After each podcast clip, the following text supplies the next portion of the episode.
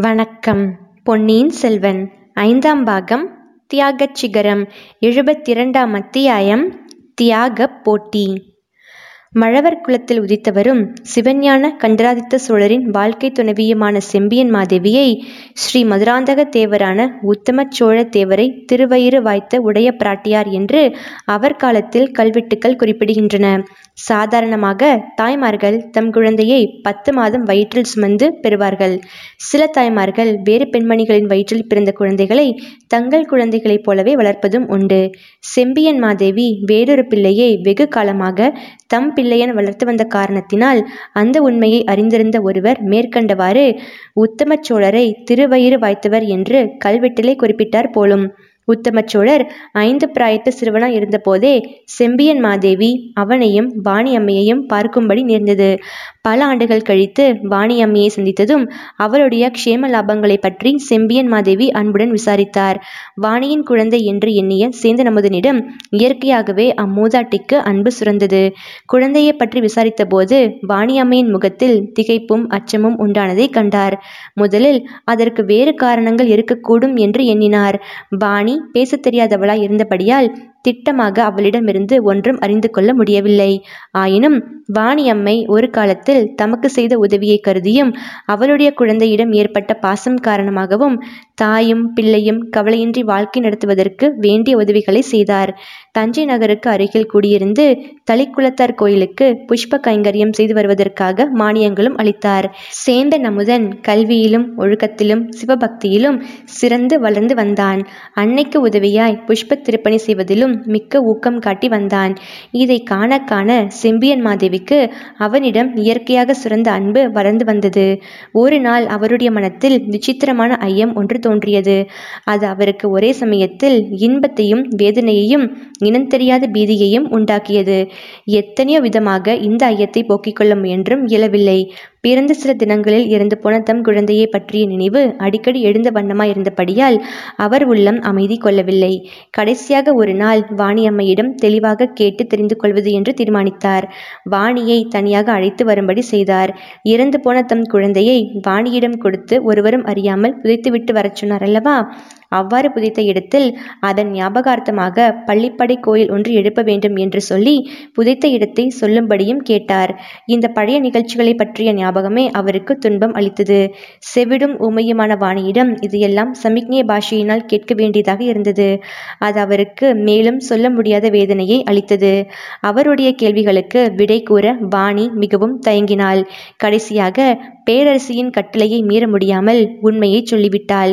புதைப்பதற்காக தன்னிடம் கொடுக்கப்பட்ட குழந்தை உண்மையில் இறக்கவில்லை என்பதையும் அதை தனக்கு கருத்திருமன் என்பவன் எடுத்துக்காட்டியதையும் பின்னர் அரசியிடம் திரும்பி வந்தால் என்ன நேரிடுமோ என்று அஞ்சி கருத்திருமனுடன் திருமறைக்காடு சென்றதையும் சில காலத்துக்கெல்லாம் கருத்திருமன் தன்னை விட்டுவிட்டு போய்விட்டபடியால் தான் திரும்பி பழையாறைக்கு வந்ததையும் விவரமாக கூறினாள். சேந்த நமுதன் உண்மையிலேயே தன் வயிற்றில் பத்து மாதம் சுமந்து பெற்ற பிள்ளைதான் என்பதை அறிந்ததும் செம்பியன் மாதேவி ஒரு புறத்தில் எல்லையற்ற ஆனந்தம் அடைந்தார். அவர் உடம்பெல்லாம் சிலிர்த்து பூரித்தது. கண்களிலிருந்து தாரை தாரையாக கண்ணீர் பொழிந்தது. மகனே என்று கூவி சேந்தன் அமுதனை கட்டித் தழுவிக்கொள்ள வேண்டும் என்ற ஆர்வம் எழுந்தது. ஆயினும் அந்த ஆர்வத்தை கட்டுப்படுத்தி கொண்டார். அந்த உண்மை வெளியானால் அதிலிருந்து ஏற்படக்கூடிய குழப்பங்களை எண்ணி ஒரு புறம் பீதி கொண்டார். உலகில் பிறக்கும் எல்லா குழந்தைகளும் இறைவனுடைய குழந்தைகளை என்று கருதக்கூடிய உயர்ஞான பரிபக்குவத்தை அவருடைய உள்ளம் அடைந்திருந்தபடியால் பெற்ற பிள்ளையிடம் தாய்க்கு ஏற்படக்கூடிய பாசத்தை கட்டுப்படுத்தி கொள்ள அவரால் முடிந்தது. அரண்மனையில் வளர்ந்தால் என்ன? குடிசையில் வளர்ந்தால் என்ன? இந்த நிலையில்லா மனித வாழ்வின் சுகபோகங்கள் எல்லாம் வெறும் மாயையல்லவா? உலக வாழ்வை நீத்த பிறகு அடைய வேண்டிய கதியல்லவோ முக்கியமானது? என் பதி அரச போகங்களை வெறுத்து சிவபெருமானுடைய இணையடி நிழலில் திளைத்து வாழ்க்கை நடத்தியபடியால் அவருக்கு பிறந்த பிள்ளை இவ்விதம் குடிசையில் வாழ்ந்து இறைவனுக்கு தொண்டு செய்யும் பேறு பெற்றான் போலும். என்றெல்லாம் அடிக்கடி எண்ணி மனத்தை உறுதிப்படுத்தி கொண்டார். ஆயினும் சேந்தன் அமுதன் தமது வயிற்றில் பிறந்த மகன் என்று அறிந்ததினால் தாம் வளர்த்த குமாரனாகிய மதுராந்தகனை சோழ சிங்காதனத்தில் ஏற்றி வைக்கக் கூடாது என்ற எண்ணம் அவர் உள்ளத்தில் வலுப்பட்டது. முன்னமேயே கண்டராதித்தரிடம் தாம் செய்த குற்றத்தை அவர் ஒப்புக்கொண்டு மன்னிப்பும் பெற்றிருந்தார். உன் வயிற்றில் பிறந்த குழந்தையானால் என்ன? அனாதை பெண்மணிக்கு பிறந்த குழந்தையாய் இருந்தால் என்ன? இறைவனுடைய திருக்கண்ணோட்டத்தில் இருவரும் சமமானவர்கள்தான். ஆகையால் மதுராந்தகனை உன் மகனைப் போலவே வளர்த்து வா. ஆனால் சோழ சிங்காதனத்தில் அவன் ஏற வேண்டும் என்று ஆசைப்படாதே. அதற்கு இணங்கவும் இணங்காதே. அது நான் பிறந்த சோழ குலத்துக்கு துரோகம் செய்ததாகும். அப்படிப்பட்ட நிலைமை ஏற்படுவதாயிருந்தால் நீ உண்மையை ஒப்புக்கொள்வதற்கும் தயங்காதே என்று கண்டராதித்தர் தேவியிடம் சொல்லி அவ்வாறு வாக்குறுதியும் பெற்றிருந்தார். அந்த வாக்குறுதியை எப்படியும் நிறைவேற்றி வைக்க பெரிய பிராட்டி செம்பியன் மாதேவி நிச்சயித்திருந்தார். ஆனால் தங்களுடைய சொந்த குமாரன் வாணியம்மையின் மகனாக குடிசையில் வளர்ந்து வருவதை அறியாமலேயே அந்த மகான் சிவபதம் அடைந்துவிட்டார் இது தெரிந்திருந்தால் அவர் என்ன செய்திருப்பார்? சேந்தனமுதன் விஷயத்தில் எவ்வாறு நடந்து கொள்ள வேண்டும் என்று கட்டளையிட்டிருப்பார். இதை குறித்து செம்பியன் மாதேவி எவ்வளவோ முறை சிந்தனை செய்தார்.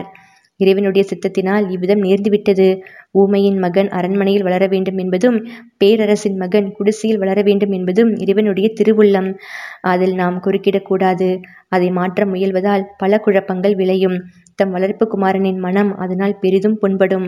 அத்தகைய பாவத்தை செய்யக்கூடாது என்று முடிவாக தீர்மானித்து கொண்டார். இறைவனுடைய திருவருளில் அவர் கொண்டிருந்த இணையில்லாத நம்பிக்கையின் துணையினாலேதான் மேற்கூறிய தீர்மானத்தை அவர் காரியத்தில் நிறைவேற்றுவதும் சாத்தியமாயிற்று. ஆயினும் அடிக்கடி சேந்தனமுதனை பற்றி அவர் அவரால் நினைக்காமல் இருக்க முடியவில்லை. அவனுடைய நினைவு வரும்போதெல்லாம் இயற்கையான தாய்ப்பாசம் அவருடைய உள்ளத்தில் பொங்கி பெருகாமலும் இருப்பதில்லை. இந்த போராட்டமானது அவருடைய இதை ஆழத்திலேயே பல ஆண்டு காலமாக நிகழ்ந்து கொண்டிருந்தது. நெடுங்காலமாக அணை போட்டு தடுத்து வைக்கப்பட்டிருந்த வெள்ளம் திடீரென்று ஒரு நாள் அணையை உடைத்து கொண்டு கிளம்புவது உண்டல்லவா? அப்போது வெள்ளம் எவ்வளவு சக்தியுடனும் வேகத்துடனும் பாய்ந்து செல்லும் என்பதை பலர் பார்த்தும் அனுபவித்தும் இருப்பார்கள். செம்பியன் மாதேவியின் உள்ளத்தில் அணை போட்டு தடுத்து வைக்கப்பட்டிருந்த தாய் பாசமாகிய உணர்ச்சி வெள்ளமும் இப்பொழுது கரையை உடைத்துக்கொண்டு பாய்ந்தது. முதன் மந்திரி அனிருத்தர் தேவியின் திருவயிற்றில் உதித்த தேவர் என்று குறிப்பிட்டதுதான் அவ்வாறு செம்பியன் மாதேவி உள்ளத்தின் அணை உடைவதற்கு காரணமாயிற்று. அந்த வார்த்தைகளை அனிருத்தர் கூறியவுடன் செம்பியன் மாதேவி பத்து மாத காலம் குழந்தையை தம் வயிற்றில் வைத்து வளர்த்த அனுபவம் அவ்வளவையும் ஒரு வினாடி பொழுதில் மறுபடியும் அனுபவித்தார்.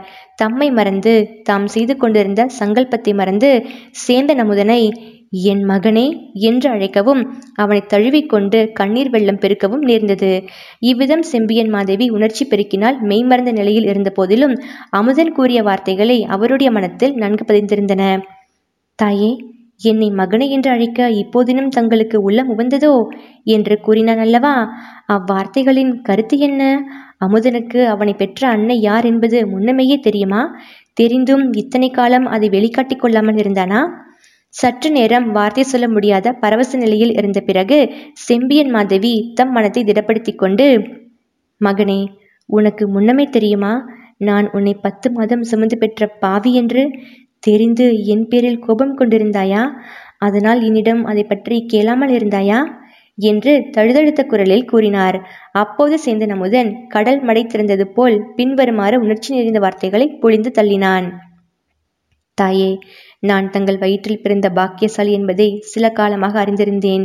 உலகம் போற்றும் புண்ணியவதியாகிய தாங்கள் ஒரு நாள் என்னை மகனே என்று அழைக்க வேண்டும் என்று தவம் செய்து கொண்டிருந்தேன். தங்களுடைய மகன் என்ற சொல்லுக்கு தகுதியாவதற்கு பிரயத்தனம் செய்து வந்தேன். அல்லும் பகலும் சிவபெருமானுடைய திருவடிகளை தியானித்துக் கொண்டிருந்தேன். தாங்களே என்னை அழைக்காவிட்டாலும் நானே தங்களிடம் வருவதற்காகத்தான் இருந்தேன். ஆனால் இந்த ராஜ்யத்தின் உரிமை விஷயம் தீரட்டும் என்று காத்திருந்தேன். தங்களை அன்னை என்று அழைக்கும் உரிமையைத்தான் நான் வேண்டினேன். ராஜ்யத்துக்கு உரியவர் யார் என்று நிச்சயமான பிறகு தங்களிடம் வந்து தாய் உரிமை கோர விரும்பினேன். அம்மணி தங்களுடைய மனம் கோணாமல் நடப்பதற்காக என் உள்ளத்தை கொள்ளை கொண்ட பூங்குழலியை தியாகம் செய்யவும் சித்தமாயிருந்தேன். நல்ல வேளையாக அவளும் தன்னுடைய மனத்தை மாற்றிக்கொண்டாள். தாயே மூன்று நாளைக்கு முன்பு என் உயிருக்கு பெரும் அபாயம் வந்தது. தங்களிடம் நானும் பூங்குழலியும் வணங்கி ஆசி பெற்றுக்கொண்டு சிறிது நேரத்துக்கெல்லாம் அந்த அபாயம் வந்தது. அந்த அபாயத்திலிருந்து உத்தம நண்பன் ஒருவன் என்னை காப்பாற்றினான். அதை பற்றி நான் அப்போது அவ்வளவு மகிழ்ச்சி அடையவில்லை. அவனிடம் அவ்வளவாக நன்றி செலுத்தவும் இல்லை. இப்போது அவனுக்கு நான் எவ்வளவு நன்றி கடன் பட்டவன் என்பதை உணர்கிறேன். தாங்கள் என்னை மகனே என்று தங்கள் திருவாயினால் அழைத்தீர்கள் அல்லவா? இந்த நாளை காண நான் உயிரோடு இருந்தேன் அல்லவா? இதுவே போதும். நான் பாக்கியசாலி ஆகிவிட்டேன். இனி ஒன்றும் எனக்கு வேண்டாம். இங்கு இப்போது நடந்தது இங்கு உள்ளவர்களுக்கு மட்டும் தெரிந்திருக்கட்டும். வேறு யாருக்கும் தெரிய வேண்டாம். ராஜ்யத்தில் மேலும் குழப்பம் விளைய வேண்டாம். கோடிக்கரைக்கு உடனே புறப்பட்டு போவதற்கு எனக்கும் பூங்குழலிக்கும் விடை கொடுத்து அனுப்புங்கள். இந்த வார்த்தைகள் பெரிய பிராட்டி செம்பியன் மாதவியின் உள்ளத்தில் உண்டாக்கிய உணர்ச்சி புயலை சொற்களினால் விவரிக்க முடியாது. விம்மலும் கண்ணீரும் கலந்த மெல்லிய குரலில் குழந்தாய் நீயே என் உத்தம புதல்வன். நீயே தெய்வாம்சம் பொருந்திய என் கணவரின் உத்தம குமாரன் என்று கூறினார். இவ்வளவு நேரமும் சுந்தரச்சோழர் சின்ன பழுவேட்டரையர் இளைய பராட்டி குந்தவை தேவி ஆகியவர்கள் பிரமித்து போயிருந்தார்கள். அங்கே வெளியான ரகசியமும் அதனால் விளையக்கூடிய பலாபலன்களும் அவர்களுடைய உள்ளங்களில் பெரும் கொந்தளிப்பை உண்டாக்கின. அவர்களில் குந்தவைதான் முதலில் பேசும் சக்தி பெற்றாள். தந்தையே பெரிய பிராட்டியார் முதலாந்தகருக்கு பட்டம் கட்டக்கூடாது என்று பிடிவாதம் பிடித்ததின் காரணம் இப்போதுதான் தெரிகிறது. சுந்தர சோழரும் அப்போது பிரமிப்பும் திகைப்பும் நீங்கி ஆமாம் குமாரி ஆனால் அந்த காரணம் இப்போது நீங்கிவிட்டது. என் பெரிய அன்னையின் திருவயிற்றில் உதித்த உத்தம புதல்வனுக்கு முடிசூட்டுவதில் இனிமேல் அவருக்கு ஆட்சேபம் இருக்க முடியாதல்லவா? என்றார். செம்பியன் மாதேவி சிறிது பரபரப்புடன் சுந்தரச்சோழரை பார்த்து சக்கரவர்த்தி என் குமாரன் சற்றுமுன் கூறிய வார்த்தைகளை கேட்கவில்லையா? இந்த செய்தி இங்கே உள்ளவர்களை தவிர வேறு யாருக்கும் தெரியவே வேண்டாம். என் மகன் ராஜ்ய உரிமை கோரவில்லை. அதை தங்கள் முன்னால் அவன் வாயினாலேயே தெரிவித்து விட்டானே? என்றார். ஆம் பிரபு இந்த சோழ ராஜ்யத்தில் ஏற்கனவே உள்ள சிக்கல்கள் போதும். என்னால் வேறு புதிய சிக்கல் உண்டாக வேண்டாம். எனக்கு விடை கொடுங்கள். என்னையும் என்னை மணந்து கொள்ள உவந்த பூங்குழலியும் ஆசிர்வதித்து அனுப்புங்கள். பூங்குழலி இங்கே வா. என்றான் அமுதன். வாசற்படியின் அருகில் நின்று கொண்டிருந்த பூங்குழலி உள்ளே வந்தாள். சேந்தன் அமுதனும் பூங்குழலியும் முதலில் செம்பியன் மாதேவிக்கு நமஸ்காரம் செய்தார்கள். பின்னர் சக்கரவர்த்தியை வணங்கினார்கள். எழுந்து நின்றதும் சேந்தன் அமுதன் பிரபு நாங்கள் உடனே கோடிக்கரை போக விடை கொடுங்கள். தாயே விடை கொடுங்கள் என்றான். செம்பியன் மாதேவி சக்கரவர்த்தியை பார்த்து ஆமையா இவர்களுக்கு விடை கொடுத்து அனுப்புவோம். எனக்கு விருப்பமான போது நான் கோடிக்கரை சென்று இவர்களை பார்த்து கொள்கிறேன் என்றார். சுந்தரச்சோழர் அது ஒரு நாளும் இயலாத காரியம். நான் விடை கொடுக்க மாட்டேன் என்றார். முதன் மந்திரி குறுக்கிட்டு சக்கரவர்த்தி எதுவும் இப்போது தீர்மானம் செய்ய வேண்டாம். இன்னும் சில தினங்கள் இவர்கள் என் இல்லத்திலேயே இருக்கட்டும். பெரிய பிராட்டியின் மகன் கிடைத்துவிட்டார். ஆனால் சின்ன பழுவேட்டரையரின் மருகர் கிடைக்கவில்லை. அவரை பற்றிய செய்தி வரும் வரையில் இவர்கள் இங்கு இருக்கட்டும். அதுவரை இங்குள்ளவர்களை தவிர வேறு யாருக்கும் இந்த ரகசியம் தெரிய வேண்டாம் என்றார். அருள்மொழியிடமாவது அவசியம் சொல்லித்தான் ஆக வேண்டும் என்றாள் இளைய பிராட்டி குந்தவை தேவி வேண்டாம் வேண்டாம் அது மட்டும் செய்ய வேண்டாம் என்று கேட்டுக்கொண்டான் சேந்தன் அமுதன். கடைசியாக சக்கரவர்த்தி தேவி எது எப்படியானாலும் ஆகட்டும். சில தினங்கள் கழித்து இன்றைக்கு தங்கள் திருவயிற்றில் உதித்த மகன் உங்களிடம் வந்திருக்கிறான். உங்களை உடனே பிரிப்பதற்கு நான் சம்மதிக்க மாட்டேன். சில தினங்களாவது இங்கே நீங்கள் சேர்ந்திருங்கள். என் அரண்மனையிலேயோ முதன் மந்திரியின் மாளிகையிலேயோ தங்கியிருங்கள். ராஜ்ய உரிமையை பற்றி முடிவான தீர்மானம் ஆன பிறகு இவர்களை கோடிக்கரை அனுப்புவது பற்றி யோசிக்கலாம். அதுவரையில் இங்குள்ளவர்களை தவிர வேறு யாருக்கும் இச்செய்தி தெரிய வேண்டாம் என்றார்.